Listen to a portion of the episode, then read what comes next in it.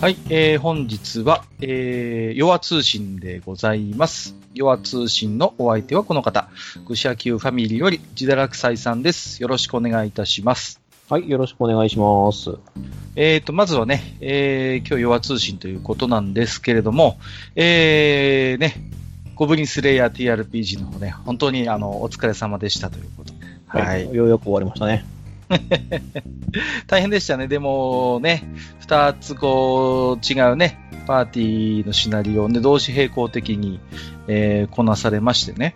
うん。ましてやね、えーパーソナリティパーティーの方はね、えープレイヤーも務めつつということでね、はい、本当にお疲れ様でしたというところなんですけれどもね。はい。はいいやーまあね。まあ、大変、まあ、言うほど大変じゃなかったですね。どっちかというと、あの、日程調整の方がやっぱ大変でしたね。どうしてもね。それはまあ、あの、本当にリアルのね、TRPG でもあるあるではありますけれどもね。はい。うん、それでもね、きっちりちゃんとこう、お話の決着をつけたというところはね、まあさすがだなというふうに思って見てたんですけどね。あの、何ですか、リスナー部の最後の方にはなんかね、謎のゲストも登場してたようですけれどもね。はい。はい。そうですね。まあ、相変わらずでしたね。相変わらずでしたね、なんかね。なんか、はいうん自分で申告してなんか死にかけたプレイヤーだったんですけどね、本当に。まあ、飛んだうっかり者が入ってきたもんだなと思って聞いてたんですけどね。はいはい。でで、まあ、ああと、まあ、そうですね。ちょっと、若干難しいといえば、あの、うん敵のバランスですかね。あー、それはあのーあれですよね、キャンペーンが終わる前にも何回か喋ってましたよね、ジダラクサイさんね。うん。そこの辺の難しさはね。うんああ、だし、あの、今回は一応、その本編、本編というか、その、うんえっ、と、パーソナリティサイドの方が、えっ、と、ラスボスで、えっ、と、はいはいはいリスナーの方は、あくまで四天王の一角なんで、うん。そのっていうか、その、そうっていうポジションみたいな感じなんで、えーはい強さ的には絶対に、あのーアルフレッドの方が強くなきゃいけないんですよ。あー、なるほどね。はい、はい。あの、いやどんな形であったとしても、あ純粋な武力だったらカロンの方が勝っててもいいんですけど、うん、あの、総合的な強さでは絶対アルフレッドの方が強くしなきゃいけないっていうのがあっうん、て、で、かつ、えっ、と、向こうのパーティーの、えっ、と、味を消さないように、カロンを作らなきゃならないんで、完封しちゃうと、そうね。うん、良くないんですね。その、最後の最後で完封食らうっていうのは、絶対に面白くないと思うんで、その辺のこう、さじ加減ですよね。こう、まあ、もちろんね、ダイスは嘘をつけないので、そのあたりも含めてね、かなりこう、バランス調整は、えー苦労されたんじゃないのかなと思ったんですけれどもね。はい、うんなかなか、あのーおそらくですけども、あのー前編聞いてくださった中の、えーと方で、えーと、誰が一番強いのかっていうのは、ほとんど印象は違うんじゃないかなと思うんですよね。ああ、確かにね。印象は。うんデータ的には絶対にアウフレット一番強いんですけど、はいはいはいはい。はい まあでもね、本当に結構個性的な、あの、敵キャラをね、うまいこと、えー用意してくださいましてね。非常にそういう意味では戦闘が締まる、えープレイング、マスタリングだったんじゃないのかなと僕も編集しててね、思いますね、そこは。うん。あーあれですね、手を変え品を変えですね、まあいろいろとこの緊張感を出す。同じ、あの、緊張感って結局続かないんで、はいはいはい、はい。角度を2度でも3度でもいいから変えてやんないと、緊いや、張感だからね、はい演出が。リスナー部の方の演出も、まあね、あの、まさかのね、因果点を縛るというね、いや、この辺はね、ああ、さすが自堕落斎さんだなと思ってね、感心しながら編集してたんですけどね。そうなんですよ。あの、一見なんかその、強力なあのデバフを食らってるわけじゃないから、体がどうにかなるわけじゃないっていうのがポイントで、なので、実はその人間サイドが一、あの、一歩が押し切れなくなるっていうのは、そこで表現しようかなと思ったんですよ。その因果の力がみあの人間サイドに味方してくれなくなるので、まあ、ね、だって言ってみれば結局、こう、ゴブリンスレイヤー TRPG のルール的に、要は英雄サイドの人間しか振るうことができない力なわけじゃないですか、言ってみれば。はいはい。うんうんうん。だから、ね、なんだかんだ言って、一つそこがこう英雄が英雄たる証明みたいな力なはずなんだけれども、そこをね、ああいうこう舞台装置で縛ってしまうというのは、おなるほどなと思ってて、本当に、これはね、結構僕も GM たまにありますけど、あ、その手があったかと 思って聞いてましたけどね。うん。いや、なかなかいい工夫で、あの、思った以上にプレイヤーサイドへのプレッシャーがあったと思いますよ、あれは。うん。あそうなんですよ。振り直しが効かなくなるっていうのがあって、うんう、うんん。あの辺はね、結構、あの、割とね、あの、ゴブリンスレイヤーは因果ありき、2、3回はその戦闘の中で因果を使ってどうにかしようっていう時間帯が存在するので、それを、元のバランスもそんな感じですよね。結構因果点をある程度考慮に入れたぐらいの、あれですよね、さじ加減になってますよね、実際ね。そうなんですよ。だから、うんまあそこを、えっ、と、一時的に縛ってっていう。うんうんうん。いやーだから、ちょっとね、想像以上に、あのーリスナーパーティーにプレッシャーかけられてたなっていう感じがしますね。うん。だから、それがね、こう、一時的にでも、まあ、あの、ゲスト PC の存在でね、こう、一回、こう、その縛りが外れてっていう、まあ、その辺の演出も含めて、いかにこう、因果点って大事なのかなっていうことが、まあ、最後の最後でもう一回確認できたのは良かったかなと思いましたよ。なんです。まあ、そあれはね、うまいことまとめましたけどね。うん。うんいや、さすがですよ。いや、あの、うん、まあ、割と、あの、タイトロープでしたけど。いや、本当にね、あの、終わってみれば、まあ、なんとなくこう、ね、あの、まとまってますけど、割とこう、戦闘自体もギリギリでね、一歩こう、バラン、パワーバランスが崩れると、本当にガタガタっといってしまいそうな、やっぱ瞬間ってありましたからね。そうなんですよ。あれの、実は、その、カロンのやばいところって、あの、彼の持っているその魔剣の力なんですけど、与えたダメージを全部吸収しちゃうっていう、すごい剣なんですよ。それがあるももんで、実はあそこから2ターン経つと、もうカロンに対しての打つ手がなくなるんですよね。もうダメージを食らい続けて回復できる手段がなくなるんで、はいはいはいはい。うんそうなるとタイムリミット。そうタイムリミットが来て終わってしまうっていう可能性が高くなるんですけど、まあその前にね、えっ、と、まあここはまあ持ってるんでしょう。あの、イオリがその右手を砕いてしまったことによって、剣が使えなくなってしまったという、はいはい。あれまあが、まあ、決め手ですよね、言ってみればね。うんそう、いいところで、えーちゃんとは、まああれが物語の開幕でやっちゃうとちょっとどっちらけになっちゃうんですけど、はいはいはい。いちゃんとね、一回あの苦しめられた後、ああいう風になりましたからね。うん。それは良かったですよね。だと思います。さて、えーではね、そんな、えー TRPG の方でね、えー感想もいただいておりますのでね、早速、えーご紹介をしていきたいと思いますね。えーまあ、たくさんね、ありがたいことに反応いただいてましたけど、ここではね、2通先にご紹介させていただきますよ。えーまず1通目、テイターさん。えーゴブリンスレイヤー TRPG お疲れ様でした。こうやってゲームマスターの作ったシナリオと参加者が演じることで面白い物語ができるんですね。いやー、最後にまさかあの男が登場するとは胸熱な展開。またいつか続き、もしくは新たな物語が始まることを期待しつつ、愚者級で酒でも飲んでいますかね？ということで、もう一つ先にご紹介させていただきます。えー、サガゼプラスさん。パチパチパチパチ。いやー、お疲れ様でした。最後の一撃は切ない。これだけの英雄級相手には、やはりアークデーモン級を連れてくるしかないのかね。えー、どっぷり TRPG に浸れる贅沢な時間を過ごせました。自堕落 GM はじめ、えー皆様大変お疲れ様でした。ありがとうございました。ということでいただいております。ありがとうございます。はい、ありがとうございます。いや、本当に聞いてくれる人いたんですね。いやいや、そりゃ言いますよ。いやいやいや。本当にね、あの通して聞いてくださった方が何人もいらっしゃいましてね。まあ我々としても本当にありがたいところだなと思いますし。うん。まあ逆になんでしょう。あのー嬉しかったのは普段あまり TRPG をこう、触れてない人でも、まあせっかく愚者級でやってるからっていうことで、愚者級きっかけで聞いていただいたみたいな方もね、何人かいらっしゃったので、まあそういう部分もありがたかったかなと思いますね。うん。それだとありがたいですね。いや、本当にね。まあ、あれですね。まあ、基本的にはその TRPG に対する恩返しみたいなところがあるので、私としても。ああ、なるほど。うん、楽し、はいあの、散々と楽しませてもらったし、まあ、し、あの、やったことない人に対して、えっ、と、一人でも多く、えっ、と、まあ、参加してもらえればなということで、リスナー部の方も参加、うんえっ、と、まあ、4人ですけども、やってもらって、まあ、えっ、と、まあ、面白かったんじゃないですかね。えっ、と、まあ、面白かったですよっていう世辞しかもらってないんで、私は。いやいやいやいやいや。あの、あのまあ、体験してもらって、で、あの、聞いていただいて、まあ、面白かったと言っていただけるんだったら、まあ、よかったかなと。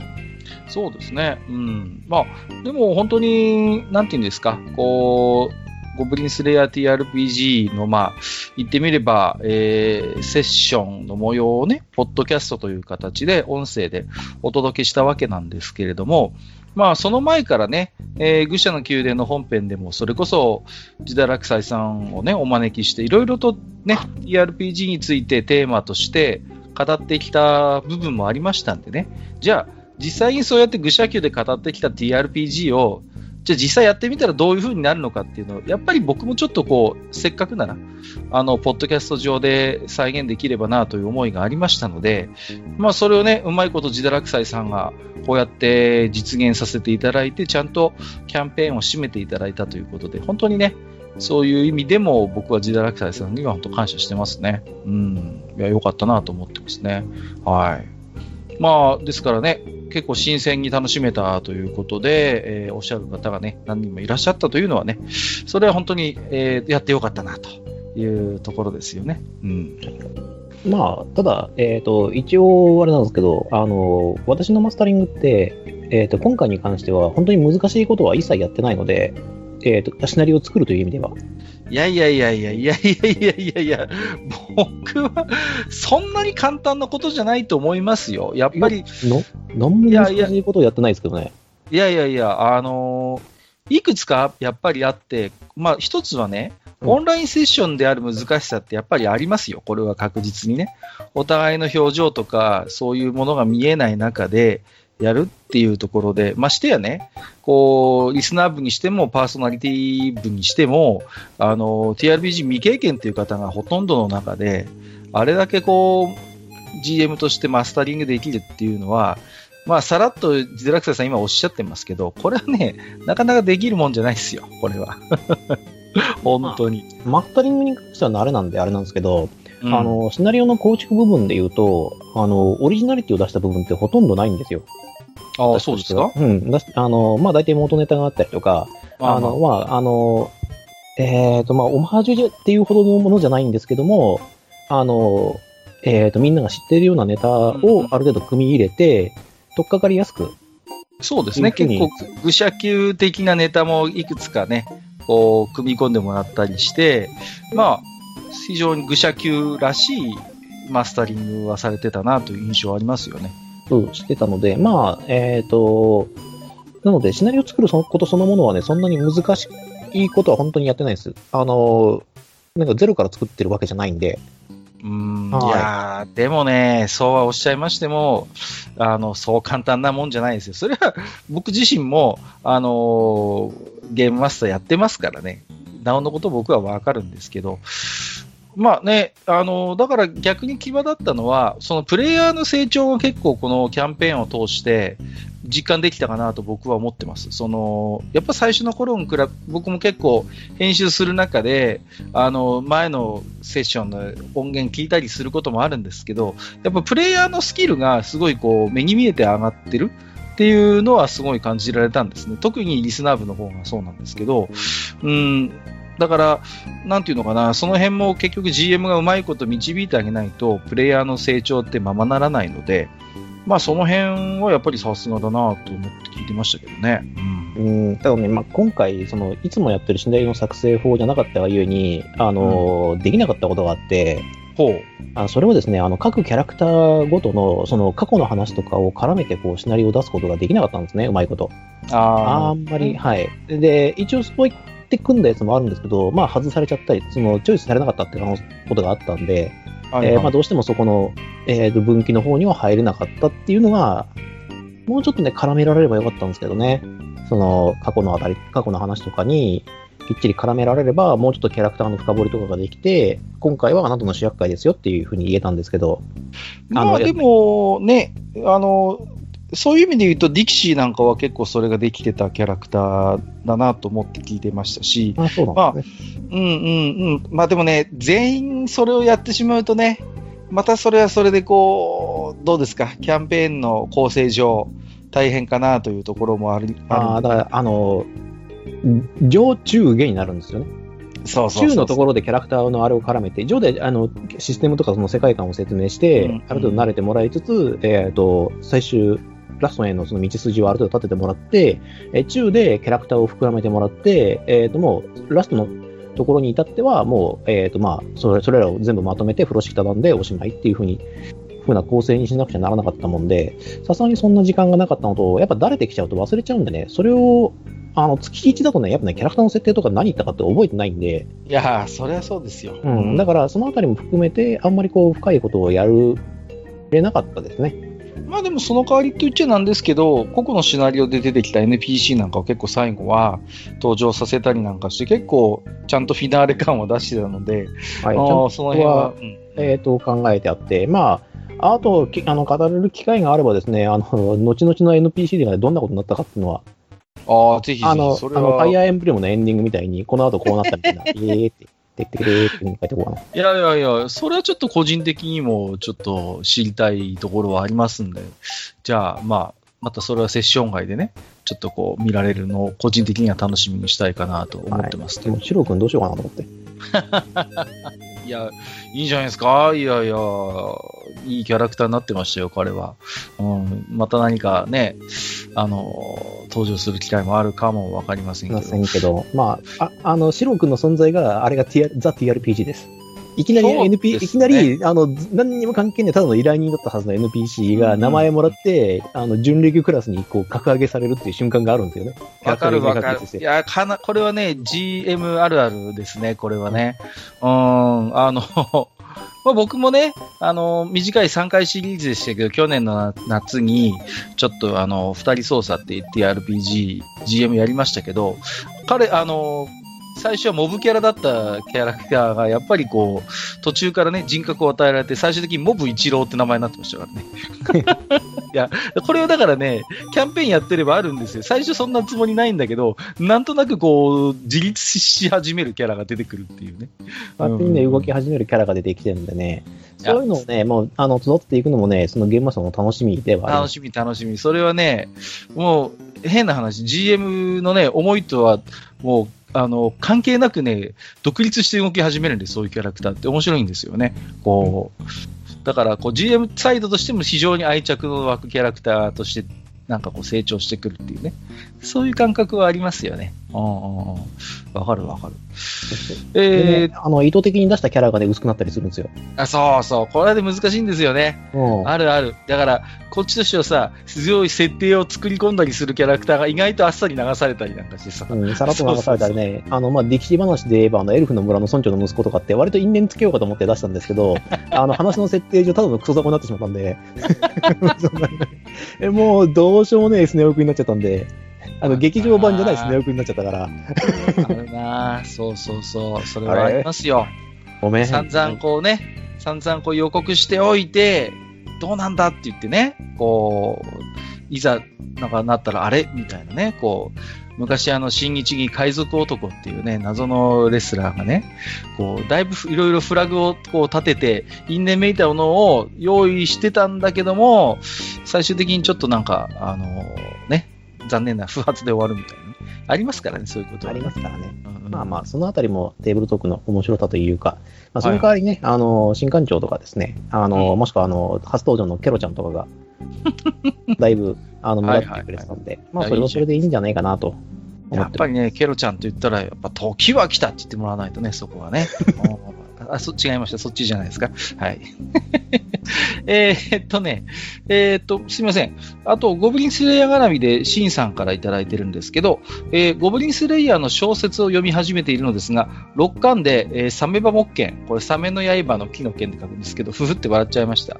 シャークトゥースソードで検索すると、サメバ木剣のお姿が。確かにギュイーンってなりますよね、あれっていうことで。これね。はいはいはいはい。あの、浅井村での話ですね。はい。はいあの、まあ、チェーン、まあ、まあ、ググってみれいただければ出てきますけどね。本当にこう、まあ、見た目はチェーンソー的なね、こう、まさにあれですよね。だったんで、あの、そのあたりからイメージして作りました。いや 作りましたっていうか、たまたま本当にそうだったんですけど、はいはいはい。あ、の、まあ、まずあの話、あの、サメ台風の話がありまして、うん。台風の話がありました、あ、その、じゃあサメ台風のやつを出そうと。はいはいはいって。いうのを出そうと思って、じゃあ、どんな村がいいかなって言って、じゃあ、あの、サメ、あの、毎年サメをと、その、その台風を何とかしている村っていうのを作ろうと。じゃあ、えーそこにある特産物っておそらくそのサメの加工品だよねって言って。でも、かまぼことか出さないからなと思って、ああ、そういや武器の中になんか、シャークトゥースソードみたいなやつがあったなみたいな。で見てみて、検索してみたら、ああ、これチェーンソーだな。じゃあ、こいつら全員サーファーだっていう結論に達して、えっ、と、ああいうはっちゃめちゃな回ができて、いやいやいやいや、はい。ですよ。うん。うん、そうそう。で、ちょうどね、えっ、と、浅井村がですね、あの、一文字だけこう順番を変えるとですね、あの会社になるんで、なるほどね。うん、はいはいはいはいはい。わかりますよ。うんなるほどね。っていうのがありまして、まあ一応そういったヒントを散りばみつつ、あとあの、パーティーパロットがその頃話したんで、パーティーパロットの要素を入れつつ、そうですね。はい、やって作って、やって作ったのがあの回です。なるほどね。はい。はいまあだからこうやってね、はい。なんとなくこう、小ネタが毎回いろいろ仕込んであるというのが結構面白くてね。まあ分かる人には分かっちゃうっていう感じですけれどもね。はい。えーと、一旦ちょっと TRPG 絡みの話題から離れまして、ここ、まあ、今日弱通信なんですけど、えー、愚者級弱絡みでいきますと、あの、マスターとね、もちおさんのゲーセン話というのが2回ほどございまして、そちらの感想もいただいてますんでね、ちょっと、えー、2通ご紹介させていただきます。えーと、1つ目、ヘビレオさんですね、アットマーク、塩辛 T シャツ難民って書いてますね。えっと、朝一でゲーセン行って起動音聞いたり、起動画面見たりするのは、ゲーセンキッズの通る道。なるほど。もう一つはキリン太郎さん。愚者級でゲーセン話を聞くといつも羨ましく思う。かっこ、もちろん楽しく聞いているのでどんどんやってくださいという。というのも、僕は小学生の頃、少ない小遣いに握りしめ、自転車こにこり、初めて友達とゲーセン行ったその日に、早速初めてのカツアゲに遭い、それ以来寄りつかなくなったからです。ということで。はい。えーとね、懐かしいゲーセン話を、まあ、ヨアの方で、えー展開してましたけれどもね。うん。この、どうですか？ヘビレオさんの朝一でゲーセン行って起動音聞いたり、起動画面見るっていうのは、これはジダラクサデさん経験ございます？こう。え実はね、俺朝一ゲーセンってほとんどないんですよ。あ、そうなんですか？はいはい。あのー僕はやっぱたまに休みの日とかは、開店待ちとかしてましたよ。で、それこそヘビレオさんと一緒で、ゲーセンの朝しか見れない起動音とか起動画面をなんとなくこう、見たりするっていうのは僕もやってましたけどね。うん、あーあと、逆に俺閉店までいたことが多いんで、あー、むしろね、そっちの方ね。はい、はい、はいはい。だから、あの、ホタルの光の流れながら、どんどんどんどん光が消えてって、音が消えていってっていう、ああいう瞬間見る方が好きだったですね。あーまあ、その後友達に、その、開けてもらって、一人で、あの、仲間たちと、ひたすら対戦ゲームやってましたけど、はいはいはいはい。僕も閉店、閉店マニアにこう店員に追い出し食らったなんていう経験はやっぱありますけどね。うんうん、もう、あの、ね、なんか対戦なんか、あの、なんですか、格闘ゲーとかしてると、霧のいいとこまでやりたいじゃないですか。だけど、もうね、問答無用で切られたりなんですね。パチって、あーとか言ってね。そうそうそうそうそう。そんなことが起こるんでね。まあ、はいはい。とあとはまあ、あれですね、あの、格ゲーの熱が冷めて、うん。あの、カードゲームとかにやり始めた頃に、えっ、と、回転、回転じゃなくて朝一ぐらいには行ってたことはありますね。空いて。るんで。まあ、その頃はその順番増しとかあったんで、そうね。休みの日とかにもう無制限で、無制限じゃないですけど、あの頃はまだ無制限台なかったから、並ん、あの、朝一で行けば、まあ、じゅんぐりじゅんぐりできるからっていうので、はいはいはい。そうね。いや、わかります。まあ、そして、えっと、キリン太郎さんはね、ゲーセンでカツアゲになったということでね。まあ、ですから、あの、学校ではゲーセン行ってはいけませんってことだったんですね。何でしたっけ？マスターってなんかあんまりそういう、こう、殺伐としたゲーセン経験がないって前言ってた記憶があるんですよね。あの人平和なんですよ、なんか。そうそうそう、平和なんですよ。うん。僕はでも割と殺伐系ゲーセンか経験してるんで、うん。あの、カツアゲされてる友達を見捨てて逃げたこともありますしね。悪いことをしましたね。うん、あるいは、まあ、僕自身もね、はい、あのーヤンキーの兄ちゃんをサムスピでボコって逆にリアルでボコられるっていうこともありましたしね。はい。僕は結構殺伐ゲーセン経験ありますけど、ジダラクサイさんとかどうですか？その辺はこう。いや、殺それは、あれですよ。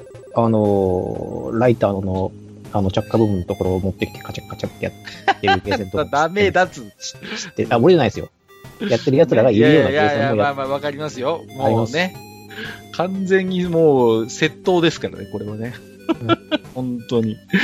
いやー、あと何ですか？あの、ね、いわゆるあの、UFO 型の安い灰皿がね、こう、武器になるっていうね。あれが飛んでくるみたいな僕も経験ありますけどね。あのね、うあれはコミュニケーションみたいなもんなんで。う なんであんな投げやすい形状してるんですかねあのゲーセンあの頃置いてたあの安い灰皿。あの あのね、あれが、あの、ね、無意味に硬いしさ。そうそうそうそうそうそう。非常になんかこう武器としての有用性が高いという、ね。高いっていう。なんまあなんです一応ね、そのあれ系にもそのレ、レベルみたいなものがあって、はいはいはい。あの、い、いきなり投げるやつってなかなかいないんですよ。まあまあまあ確かに。はい。とりあえず地面に叩きつけるんですよね。ああ、そう、それはよく言った。バチンって。そそうの音で威嚇するっていう。いい音するんだ、あれがまた。そうそうそう。そうそうそうそう。まあ、まあまあ、まだまだあの、いい方ですよ。筐体蹴れないとか、筐体叩かない分。まあ、まあね、うんそうあれね。まあ、さっきも言いましたけど、あれ硬いんで、へで、別に変形してもそんなに問題で合わなくことないんで、まず。そうそうそうそうそう。まあ、そういう意味じゃ可愛いもんですよね。可愛いもんうんまあ中身が入ってると大変なことになるんで、中身が入ってないやつにすればああ、そうそうそう。うん。それはありますね。うん。あの、あの、そうですね、灰皿叩きつけ威嚇は、まあ割と僕も遭遇したことがあるし、されたこともありますしね。うんうんうんうん。あと何かなこう、殺伐ゲーセンあるある。うーん。あの、やっぱりね、こう、ヤンキー集団もなんかグループがあったりするのよね。なんか派閥みたいなのが。ああ、もちろんあります。あって、そうそうそう。で、なんかね、そいつらが違うゲームに同士で固まってやってたりすると、なんかね、スポッとこう、なんか中立地帯みたいなのができて、そういうところで遊んだりしてましたね、僕みたいなのはね。あんまりそのね、なんか、あのーヤンキー密集地帯を離れた、こう、エアースポットみたいなところで遊ぶみたいな、なんかこう、い生き残りテクニックみたいなのがありましたけどね、なんかこう。あの、ヤンキーの中にも、あの、ちょっと対比すると2種類いて、はいはいはい。あの、ゲームやるやつとゲームやらないやついるんですよい。たいた、たまり場にしてるやつもいるのよそう、ね。ただただのたまり場にしてるんで、そういう奴らは、その、ある程度人がつかないところに行くんですよね。対戦ゲームとかって、そうそうそうそうそう。あの、結局人がいるから邪魔くさいんで、邪魔くさいんだよね。だから、あの、将棋ゲーとかのところにこう、クッてこう、そうそうそうそう。端っこの方にあるね、こう、脱衣麻雀エリアとかに大体溜まってたりするのよ。たまに脱衣麻雀とかやってたりするんですけど、マジでゲームやってるわけじゃないっていうタイプのヤンキーと、あの、バリバリそのゲームが好きでそのやってるヤンキーっていう。いたいたいた。いるいる。そのがいるので、まあ、そういう2種類の人たちがいたりうんして、えっ、と、割とね、そのゲームやってるやつとは話ができるんですけど、ゲームやってないやつとは話ができないんで、そうそう。なんかこうね、結局ゲームが好きなヤンキーはさ、一応ゲームを通してコミュニケーションができるんだよね、なんとなくね。できるっていうのが、そうそうそう。向こうも好きだからさ、こっちがシューティングとかでいい面って言ったらさ、おめえうめえじゃんみたいな感じで絡んできたりとかさ、後ろでなんとなくこう見てたりするんだよね、そういうヤンキーってさ。そうそう名前もね、知らない、名前も全く知らないんだけど、まあ、ゲーセンで知ってるよみたいなそうそうそう。関係になってて、うんあの、まあ、街で会うと、まあ、軽く会釈したりとか、はいはいはいはいはいはい。あるある、ウッスの、ウッスの世界ですよね、本当に。そういう感じで、えー、はいはいはいおおみたいな感じで。たりとかっていうコミュニケーションを取ったりとか、あの、ヤンキーって、あの、外に見張り立ててることあるんで、先行来たぞって言った瞬間に、俺もガトッと行ってテトイレに走るっていう、ね。そうそうそう、あのね、そう、石膏薬を用意してたりするのよね、こう。ありがとうございます。そういう時はこう、思い、こっちもお世話になるみたいお世話になね。なるんで。ありますわ。それはあるね。あれですか、こう、自堕落斎さんとこって、こう、学ランでした？中高とああ、か。学ランでした。普通の黒の。あー、じゃあね。そうそうそう。で、一応ね、う僕の言ってたあのゲーセンは、あの、まあ、ぼもろ学生でわかるんですけど、学ランさえとりあえず脱いでれば OK みたいなルールだった、ローカルルールがあったんですよ、こう。だから、ゲーセン入る前に上だけこう学ラン脱いで入るみたいな感じで。そうそうそう。うでその、うん、なんか午後5時か6時以降も、まあ学ランとりあえず着てなきゃいいよみたいなルールだったんですよね。そう。で、なんかさ、それで、ね、こう、先行が来ると、ヤンキーが真っ先に反応するわけですよ。うんあ先行来たぞとかって言ってね。そしたらこう、で、やっぱトイレとか行ったりね、こう、逃げ込むんですよ。僕の行ってたゲーセンは、あれなんですよ、あのー表と裏に入り口があって、あこう2箇所入り口があるタイプのやつがありますよ、ね。よくあるパターンありますよね、そういうパターン。そう。で、どっちの方から先行が来たのかみたいなのを見極めて、こうね、反対の方から出てくみたいなね。そういうテクもありましたね。うん。そうそうそう。あと、あのね、あの、うちの方だと、あの、チャリ、チャリンコにね、あの、学校のシール貼んなきゃいけなかったんですよ。ああ、それはまあ、うちらもそうですけど。うんうんうん。で、あのー僕はね、でも、あの、中学校の頃ですよ。中学校の頃、兄貴の高校のお下がりの自転車だったんで、あのー高校の自転車、高校のシール貼ってる自転車だったんですよ。で、あのー摘発を免れるっていう。こ うそうそうそう。中、厨房のくせに、そう、高校のチャリンコでうまいこと偽装して、で、なんとなくこう、うちの、あのー中学校は、ゲーセンに同じ同じ中学校のチャリンコがあると没収されるんですよ、チャリンコを。ああ。うん、そういうルールがあったんで、相当羨ましがられましたね。なんでお前だけ、お前のチャリンコだけ丸々高校なんだよ、みたいな感じでさ。そうそうそう。そんな裏技がありましたね。高校の時に行ってたけど、基本的にそのチャリが止まってようがなったかろうが、中にいていなければっていう感じでしたね。先生も暇じゃないから。はいはいはい、はあい。そうあなんだ。で、摘発するときはそんな感じだったかな。で、大体来るタイミングってわかるんですよね。テスト期間中とかで半ドンで終わったときは。そうそうそう早く学校終わるしね。そあの時は結構やっぱ厳しく来るから、う。うんうんうん。そういう時は3時ぐらいに行くと、もう大丈夫なんですけど、はいあと普通だとやっぱ4時、5時はい。はいはいはとかが多かったから、まあ、い。なんとなくこう、デンジャラスタイムがあるのよね、なんとなく。デンジャラスタイムがあるんで、そこは避けてやるっていうのは、まあ基本、じゃあ基本、基本的なムーブでしたね。はいはいあはい。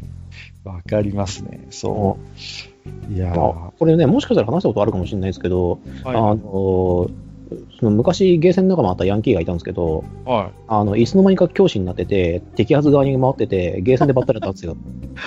で、なんだか教育委員会ってつけて、へー、ほー、ふーんっていう顔で、久しぶり、君そっち側やったんだったら、ちげえよって言って切れてたんだけど、その態度にね、あの、同僚が切れ、あ、同僚がビビってたっていう。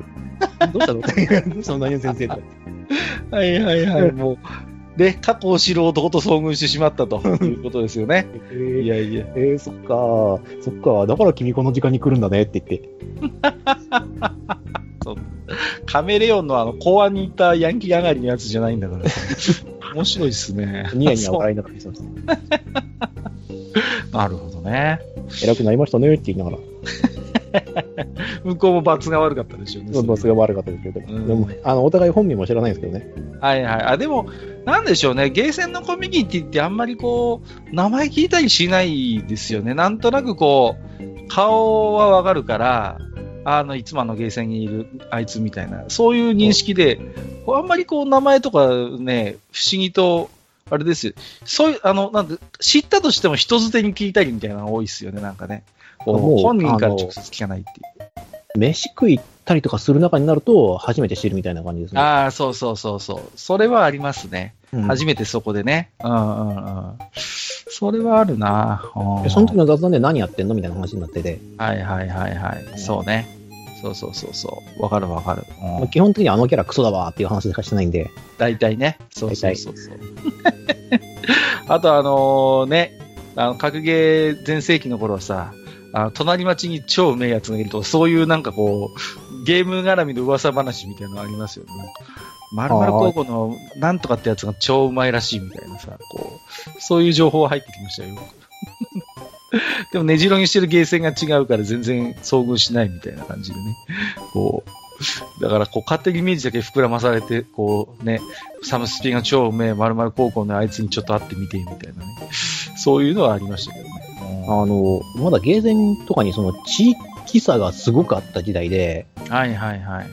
だから、あの、遠征者がうん、学んで帰ってきて広めるみたいな、なんか、そういう情報の伝播の仕方をしてたんで、あ、あるある。あの、ね、そうそうそう。なんかこんなゲームが向こうのゲーセンに入ってるらしいみたいなさ。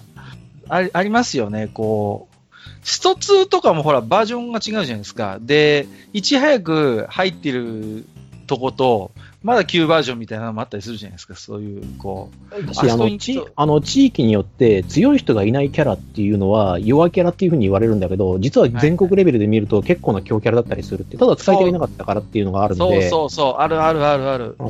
だって、あれですもん、うちの頃だと結構、ダルシムは本当に弱いみたいな扱いでしたもん。誰も使いこなせるやつがそのコミュニティにいなかったんですよ。だから、ダルシムはもう弱キャラみたいなイメージだったけど、だからでもゲーミスト見るとなんかみんな上位がダルシム使いだったりなんかして、ええー、みたいなさ、そういうカルチャーショックみたいなのありますよね、なんかね、こう。だから遠征した時にすげえそのレベル差とかそのコンボのルートが違ったりとか、あるあるある立ち回りそのものが違ったりとかっていうのがそうそうそうそうその辺を、まあなんか体感する、できたっていうのは割と幸せな世代だったかなと思っちゃうんですよね。いきなりネットじゃないから。そうそうそう。だから、ね、伝わる速度がなんてアナログっていうかさ、こう、じわじわとそういう情報がね、入ってくる。あのね、RPG 感が高いんですよ。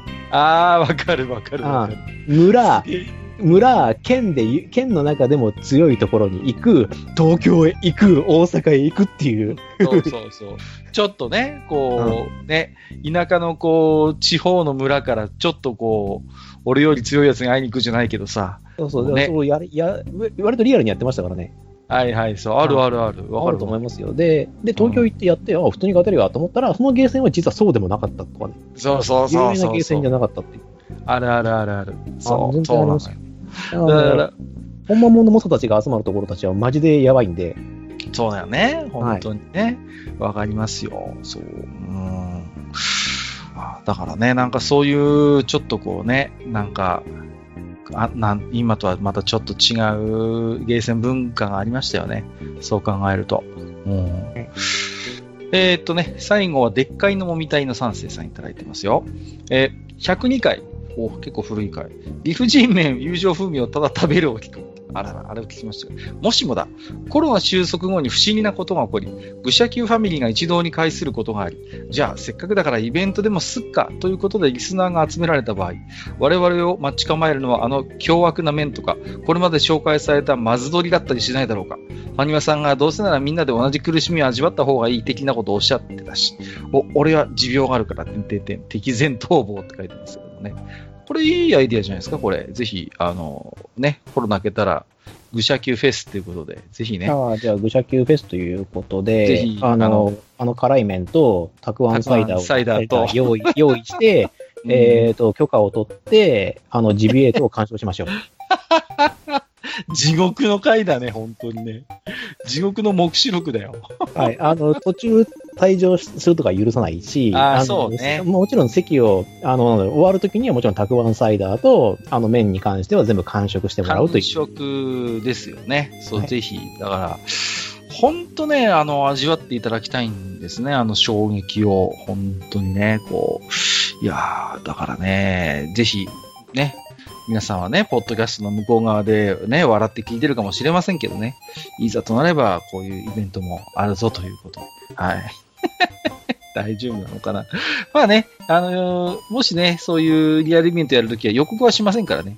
あのー、始まった途端に扉をバンと閉めて、はい、一人一本、これ、支給ねっていう、はい、この麺食べてくださいねっていう、まあそういうパターンになるでしょうけどもね。はい。大丈夫かな？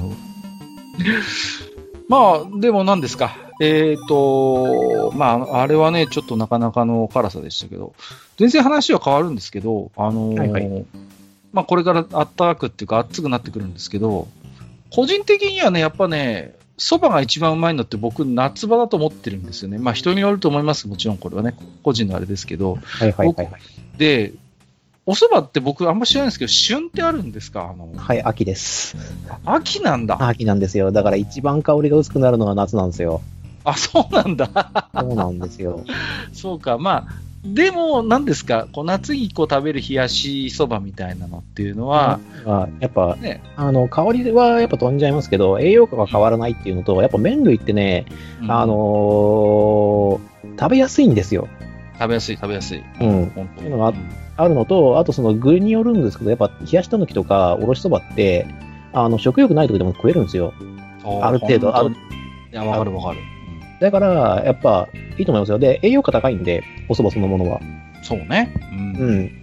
だからまあ、正直あの、おろしそばなり、その冷やしたぬきなりを昼に食っておけば、あの、夜までは大丈夫ですっていう。うんうんうん。そうそうそうそう。そうね。ので、まあ、ぜひともね、ご利用いただければと思いますけども。いや、あの、本編でもこの前喋ったんですけど、最近ね、血圧が高くてね、あの、で、あの医者に相談するんですね。で、まあ、いろいろアドバイスもらうんですけど、あの、夏場になって、あの、麺を食べる機会が多いと思うけど、あの、そうめんよりはそばがいいですって言われましたね。そうめん、ラーメンよりそばがいいと。いやまあ、それはそうですね。うん。で、あの、非常にこう、血圧的にも、あの、そばっていうのは相性がいいと。で、血糖値も、そういう白い麺よりもゆる、あの、上がりがゆ緩やかで、体の負担も小さいっていうことをね、言われまして。で、僕もともと、あの、うどん、そうめんよりそばが好きなんで、あ、そりゃいいやと思って、あの、もう今年の夏はそばをガンガン食べようかなと思ってるんですけど、こう、例えばね、こう、すいませんね、あの、いろいろ、この、せせっかくなんで、いろいろ聞きたいんですけど、まあ、お蕎麦の乾麺ってあるじゃないですか、こう。ねはいはいはい。あの乾麺を何かこう、美味しく食べるコツみたいなのってなんかありません？こう、こうやると美味しく食べられますよ、みたいな。ああいう。えーっとね、これはね、すげえ贅沢な話をしなくちゃなんない話と、まあ基本的なことですよね。まあ基本的なことからいきましょうか。うんま、ず、あの、しっかり茹でてくださいっていうですね。あの袋にちゃんと茹で方書いてあると思うんで、えーっと、はいはい、その通りに必ず茹でてください。ああ、なるほど。はい、はい、はよくちょっとこうさ、あの、早く茹でたいからって言って、水少なめに沸かしちゃったりすることあるんですけど、これはダメですね、これは。やっぱりたっぷり。たっぷりです。あの、あーそうじゃないと、あの、火の通りが弱くなるんですよ。あの麺、あの、えーっと、茹でるお湯が少ないと、うんあの、乾麺でも内粉を使ってますから、はいあの、麺に粘度が出ちゃうんですよ。まあ、確かにそれ経験ありますわ。ぬるっとしたあのお湯になっちゃうと、そうすると熱伝導率が悪くなるんで、ああ、そうなんだ。はい。あの、そばに、その本来、その加熱しなくちゃならない時間とか、その給水、えそばがその中にならない水っていうのが少なくなっちゃうんで、えっ、と、あー美味しく、あの、ボソボソの麺になりやすいです。じゃあ基本はやっぱりたっぷりのお湯で茹でたた方がいい。っぷりのお湯で茹でてください。規定量以上だったら問題ないです。うんで、ねあとは、あの、よく洗うことです。洗うっていうのは、その、茹で上がった後ってことですか？茹で上がった後に水にさらすじゃなくてちゃんと洗ってください。さらすぐらいじゃダメ。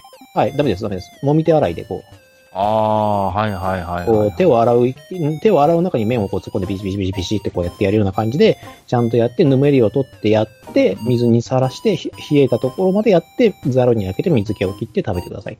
ああ。あの、あったかい麺食べるときもやっぱあれやった方がいいんですか？こう、麺洗うっていうのは。あはい。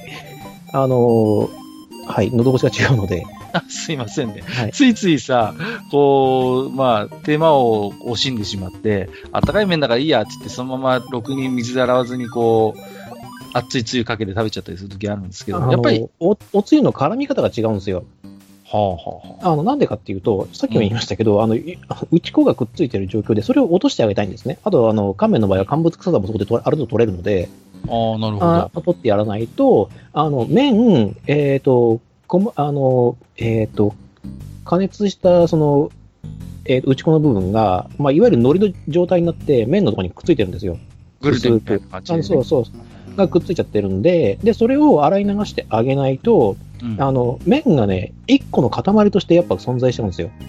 ああ、そういう経験あります。うん手を組んだ、こう、ぐっとこう、いお祈りを捧げるような感じで、麺同士がくっついちゃってるんで、この中におつ、ここにおつゆを突っ込んだとしても、箸をこう、ガチャガチャガチャって入れない限り、その、おつゆが絡まないんですよね。そうそうそうそう。経験あります、それは。うん。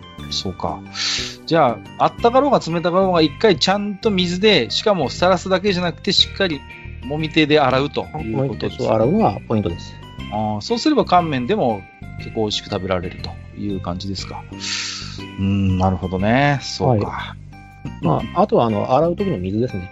はい、はい、はいはい。あの、水の味が割と大事なので、そうか。はい。あ 氷水を使った方がいいとかなんかあります？それとも普通の流水でいいんあですか？普通の流水でいいです。わざわざ氷水に、氷水にさらすぐらいだったら流水で揉みで洗いした方がいいですか？もう一手洗いした方がいいし、あの、うんえっ、と、最後の締めるときに、例えば氷水につけるならいいんですけど、初めから氷水につけても意味がないんで、あ、そうなの？はい。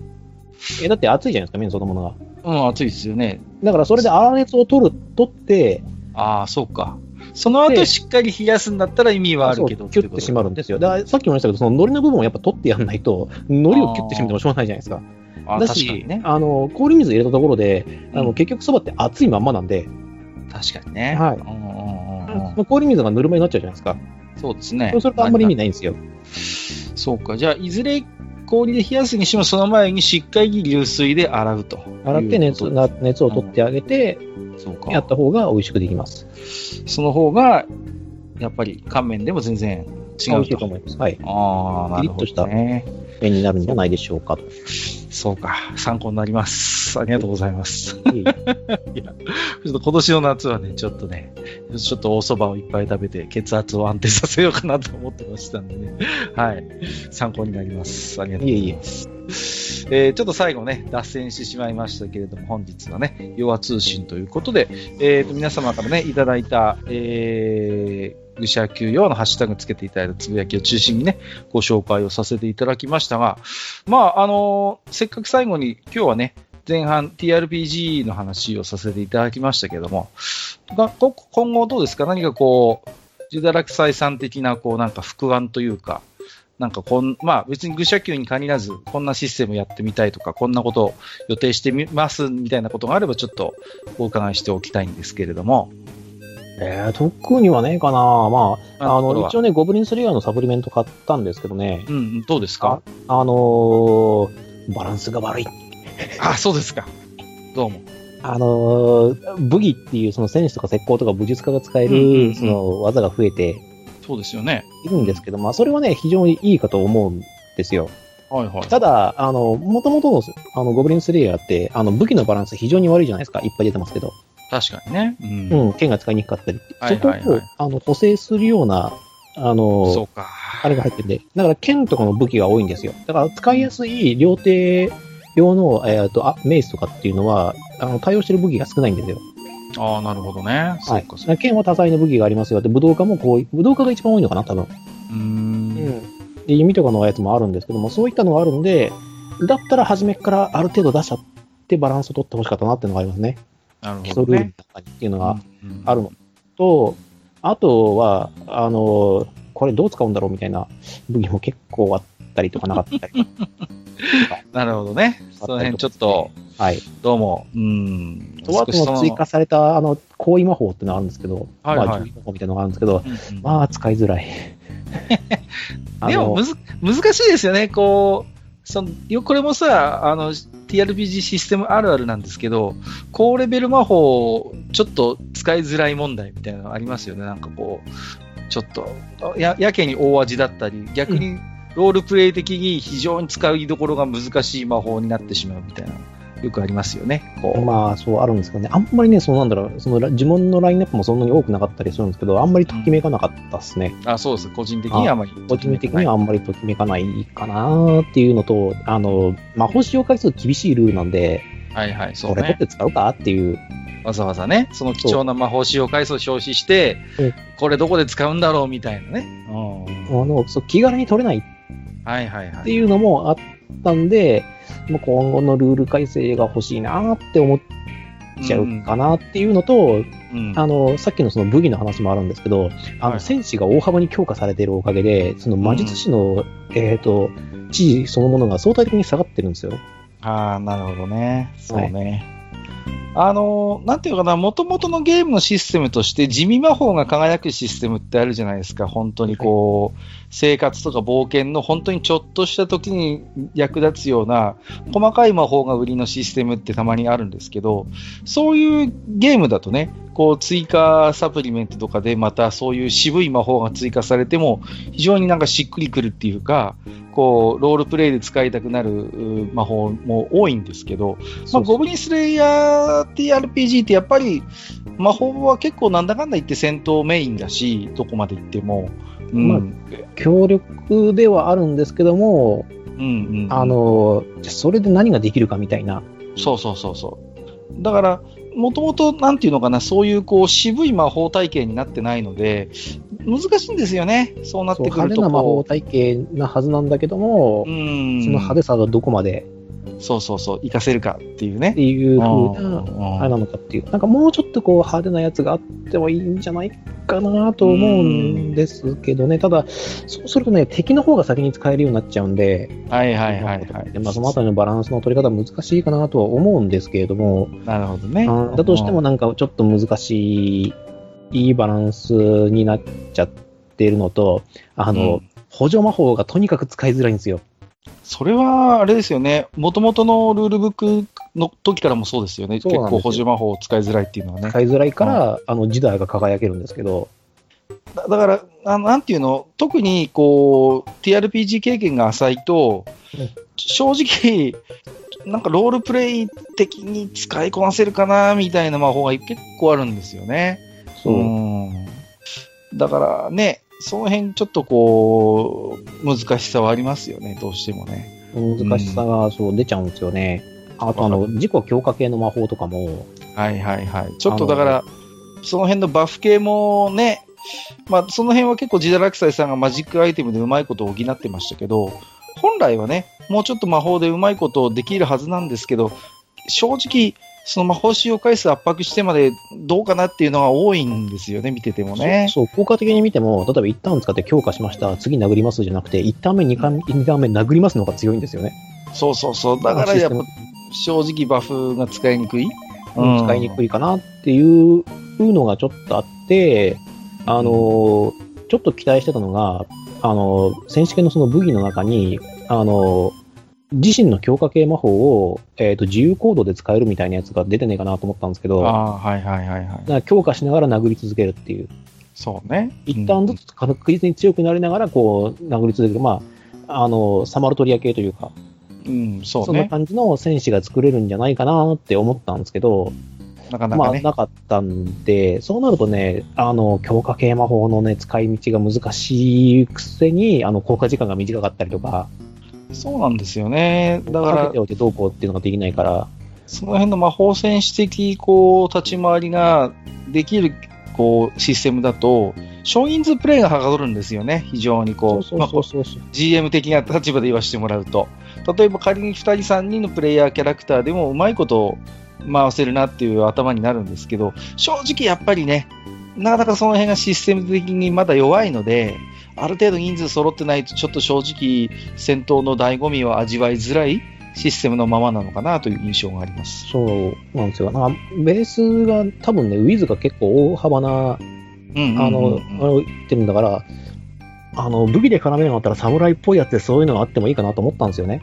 はいはいはいはい。でもしくはその、あとはロード的なやつで、うんうんうんえっ、と、神のその音調を得るっていう、うん、あのそうね。例えばブレスをかけかけながらうん武器でぶん殴れるみたいなことができてもいいんじゃないかなって思ってんだけど、まあそれがなかったっていうのがちょっと寂しいかなと思ったんですよね。はい。まあ、ちょっとね、そのあたり、まあ、今後どうなるかな。まあでもね、このタイミングででもその追加ルールブックが出たこと自体はすごい歓迎したいし、嬉しいことですけどもね、まあもちろんうん。もちろん、まだまだね、サポートもしてくれることが期待できるんでね。ではい。きるんですけどね、ただね、ネタ集すごいんですよ。あの、武器のね、元ネタがね、もう、あからさまに。まあ、あからさまにあってね、まあ、その辺はね、まあ、もともとの原作が結構そういうね、割と、そう、そう、そそうなんだけどなーって思っちゃう感じがちょっとしております。まあ、なるほどね。はい。はい。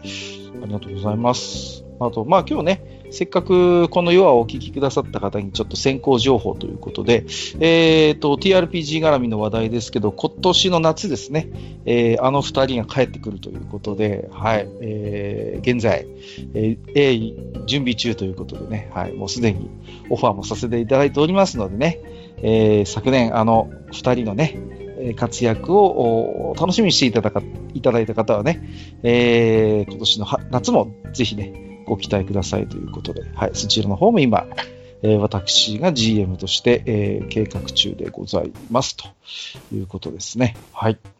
えーということで本日はね、弱通信ということで、主に愚尺弱で取り上げました、えー話題につきまして、ジダラクサイさんをお相手にあれこれおしゃべりをさせていただきました。えー最後に何かジダラクサイさんありますでしょうか？そうですね。まあ、えっ、と、特に話すことっていうのも別にないっちゃないんですけれども、うん。うん、なんかあるかな？いいですよ、無理に 出さなくても大丈夫ですよ。ね、なくても大丈夫なんですけど、まあそうですね、TRPG、えっ、と、一段落しましてですね、ある程度その欲が、てかその締め切りに終われなくなったんで、うん。あの、だいぶ気が楽になっております。あ、そうですか。じゃあちょっとね、あまり、えー気が楽な、そんなジダラクサイさんもまたね、愚者級的には酷使して、えーバンバン読んで使っていきたいなと思っております。はい。はい。えー、ということでね、本日もお聞きくださりましてありがとうございました。お相手は私、ことかっかと。はい、えー、イザラクでした。はい、ありがとうございました。ありがとうございました。